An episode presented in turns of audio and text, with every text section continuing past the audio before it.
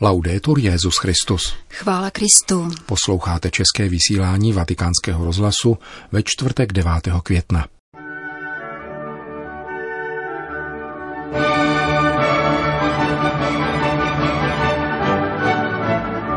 Mezináboženský dialog se zakládá na lásce k bližnímu, řekl Petrův nástupce na setkání s akademickou obcí Papežského biblického institutu. Papeže Františka navštívili zástupci romské komunity v Itálii.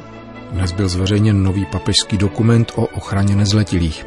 Pořadem provázejí Milan Glázer a Jana Gruberová. Zprávy vatikánského rozhlasu. Vatikán.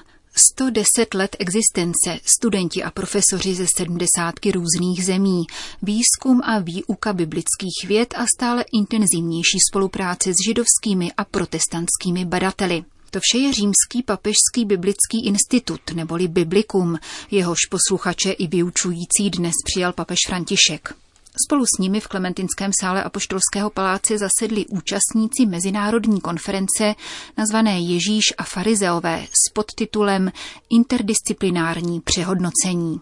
Třídenní kongres se nejprve zabýval původem a významem termínu farizeus v různých jazycích. V rámci kulatého stolu schrnul dosavadní poznatky o historicky existujících farizejích a později se věnoval interpretaci těchto postav a jejímu účinku v křesťanských dějinách, počínaje patristickou literaturou přes divadelní pašiová představení po filmy učebnice náboženství a homiletiku. Papež František dal přednost osobnímu pozdravu svých hostů, aniž by přečetl připravený text, který jim nicméně předal. Uvažuje v něm nad předsudky, které brání v lásce vůči našim bližním a v případě farizeů se silně zakořenili. Mezi křesťany a ve světské společnosti znamená slovo farizeus licoměrníka či domýšlivce, aniž by se tato představa opírala o konkrétní základ v evangelním vyprávění – zatímco mnozí židé farizeje pokládají za zakladatele rabínského judaismu a tudíž za své duchovní předky, píše římský biskup. Postupem času se rozšířil negativní stereotyp označující za farizeje všechny židy. K němuž bohužel křesťané značnou měrou přispěli. Pokračuje František a upozorňuje, že podle posledních studií o farizejích, jejich původu, učení a praxi víme mnohem méně, než by se předpokládalo.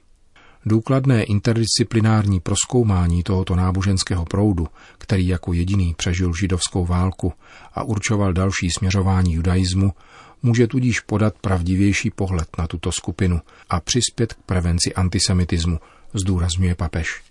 Co se zákona týká, jsem farizeus, píše svatý Pavel. Rovněž Ježíše s farizeji spojovali nejenom mnohé diskuse na společná témata, níbrž také víra ve vzkříšení a další aspekty jejich výkladu Tóry. V důsledku toho se také někteří jeruzalémští farizové připojili k Ježíšovým učedníkům, jak dokládají skutky a poštolů. Tatáž kniha nám představuje Gamaliela, farizejského předáka, který se zastal Petra s Janem. Jedním z vrcholných momentů Janova evangelia je pak Ježíšovo setkání s Nikodémem. Tento člen židovské velerady hájil Ježíše před jejím schromážděním a byl u jeho pohřbu.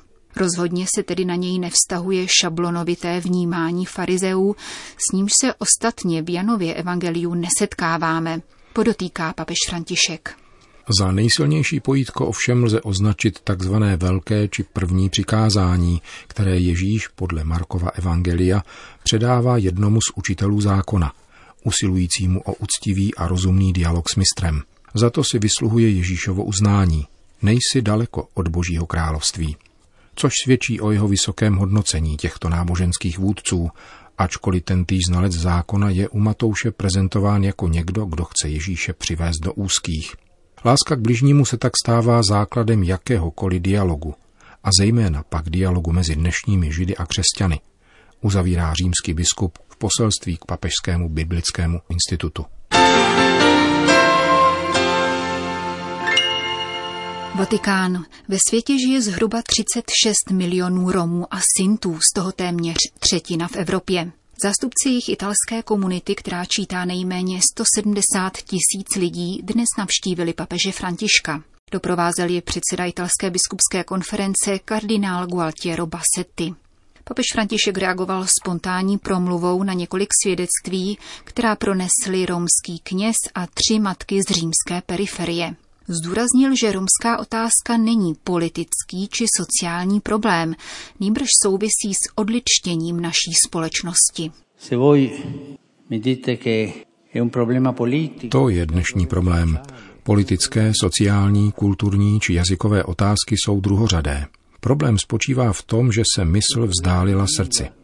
Problém tkví v tomto oddálení.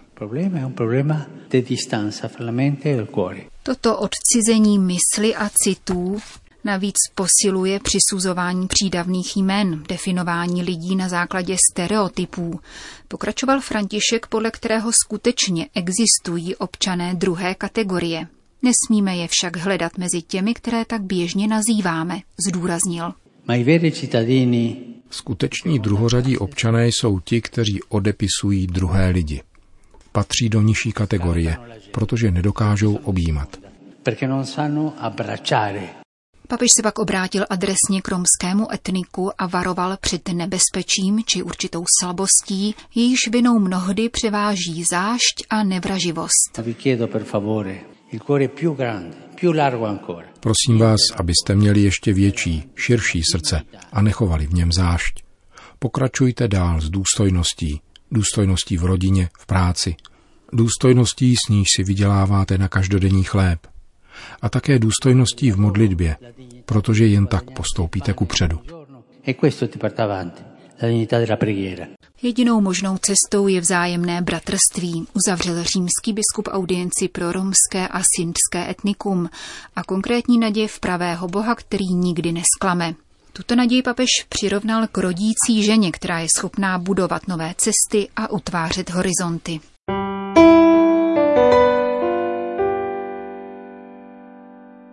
Vatikán. Vos estis lux mundi. Vy jste světlo světa. Tato slova, jimiž v Matoušově evangeliu pán Ježíš Kristus volá každého věřícího k příkladnému životu, jsou titulem apoštolského listu Motu Proprio, který vydal papež František ve věci boje proti sexuálním deliktům spáchaných členy duchovenstva, jakož i proti činům či opominutím biskupů a řeholních představených, vměšujících se nebo překážejících vyšetřování případů zneužití. Papež připomíná, že delikty sexuálního zneužití urážejí našeho pána, působí fyzickou, psychologickou a duchovní újmu oběti a zraňují společenství věřících. Upozorňuje na zvláštní odpovědnost, kterou mají nástupci apoštolů, pokud jde o prevenci těchto deliktů. Nový dokument je dalším plodem setkání o ochraně nezletilých, konaného ve Vatikánu letos v únoru. Stanovuje nové procedurální normy pro potírání sexuálního zneužívání a zajišťuje, aby biskupové a řeholní představení podávali zprávy o svých krocích. Jde o všeobecnou normu, která platí pro celou katolickou církev. Jednou z novinek je povinnost pro všechny diecéze zřídit do června příštího roku jedno či více stabilních a veřejnosti snadno dostupných míst, kde lze oznámit sexuální zneužití spáchané někým z řad duchovenstva, držení pedopornografického materiálu či krytí samotných deliktů. Papežský dokument nespecifikuje, jakou má mít toto místo podobu.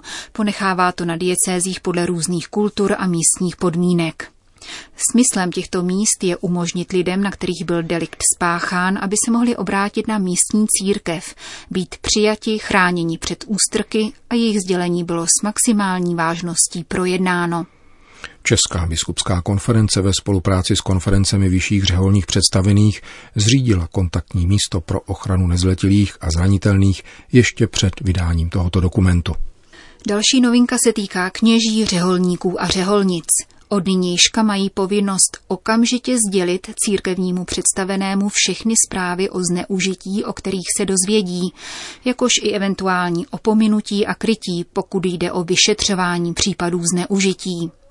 Dosud tato povinnost vyplývala ze svědomí, ale nyní je dána všeobecně platným zákonným předpisem.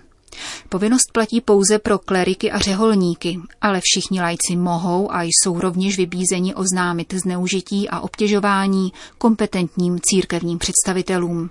Nový papežský dokument pojednává nejenom o sexuálním obtěžování a zneužívání nezletilých a zranitelných dospělých, ale týká se také sexuálního násilí a obtěžování vyplývajícího ze zneužití pravomoci. Tato povinnost zahrnuje jakýkoliv případ obtěžování řeholnic kleriky, jakož i případ obtěžování dospělých seminaristů nebo noviců. Dokument poukazuje na specifickou kategorii takzvaného krytí, které spočívá v jednání či opominutí, jež se vměšují nebo přikážejí civilnímu či kanonickému vyšetřování, ať administrativnímu či kárnému, ve vztahu ke klerikovi nebo řeholníkovi ve věci sexuálních deliktů. Jde o ty, kdo zaujímají v církvi odpovědné funkce a na místo vyšetřování případů zneužití, kterých se dopustili druzí, je kryli a na místo obětí chránili obžalovaného. Vos estis lux mundi klade důraz na ochranu nezletilých, tedy osob mladších 18 let podle církevního práva, i zraň- a také zranitelných dospělých. Rozšiřuje však pojem zranitelných osob, který se již nevztahuje pouze na sníženou inteligenci, níbrž i na případy příležitostně a dočasně snížené inteligence a vůle, jakož i na fyzické postižení. Oznamovací povinnost ve vztahu k místnímu ordináři nebo řeholnímu představenému nezasahuje ani neupravuje jakoukoliv jinou oznamovací povinnost, která by existovala v legislativě daného státu. Tato norma totiž nijak neodporuje právům a povinnostem stanoveným v daném místě státní legislativou, zejména týkály se povinnosti podat trestní oznámení kompetentním občanským autoritám. Důležité jsou také paragrafy týkající se ochrany těch, kdo podali oznámení. Ti, kdo podávají oznámení o zneužití, nesmějí kvůli tomu být vystaveni podjatosti, překrucování a diskriminaci, podotýká motu proprio. Nové všeobecné normy stanovují, že obětem nesmí být ukládán žádný závazek mlčenlivosti, pokud jde o obsah podaného oznámení. Samozřejmě, že spovědní tajemství zůstává nadále neporušitelné a motu proprio ponechává tuto disciplínu nedotčenou. Vos estis lux mundi dále stanoví, že obětem a jejich rodinám musí být poskytnuta náležitá duchovní, lékařská a psychologická pomoc. Motu proprio stanovuje, aby náklady na šetření hradily místní církve, které k tomu mohou zřídit příslušný fond. Papežské motu proprio stanovuje, že do vyšetřování může být v případě nutnosti zapojen kvalifikovaný personál, který nemusí být pouze z řad duchovenstva, ale mohou jej tvořit lajci. Seznam takových kvalifikovaných osob ochotných spolupracovat mohou připravit biskupské konference nebo diecéze. Ve vyšetřování však poslední odpovědnost přísluší metropolitnímu arcibiskupovi. Zdůrazněna je rovněž prezumpce neviny vyšetřované osoby, které se oznámí, že je vyšetřována, bude-li to požadovat kompetentní úřad. Obvinění se oznamuje povinně pouze v případě, že byl zahájen formální proces a bylo-li uznáno za vhodné neučinit tak již v předběžné fázi procesu. Novým právním nástrojem, který inicioval papež František, koná katolická církev konkrétní, nový a výrazný krok v prevenci a potírání sexuálních deliktů. Jak píše papež v úvodu, je zapotřebí konkrétních a účinných opatření v celé církvi, aby k těmto činům ve všech jeho formách už nikdy nedocházelo.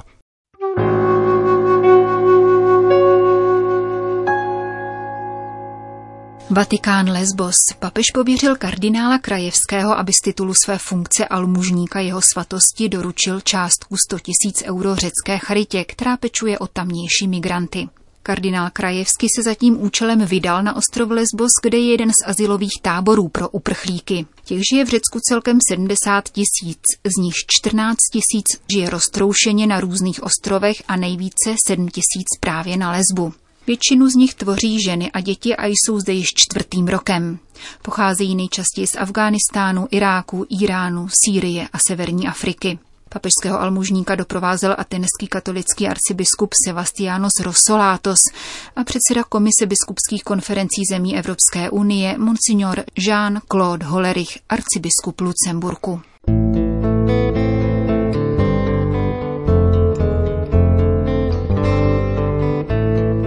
Končíme české vysílání vatikánského rozhlasu. Chvála Kristu. Laudetur Jezus Christus.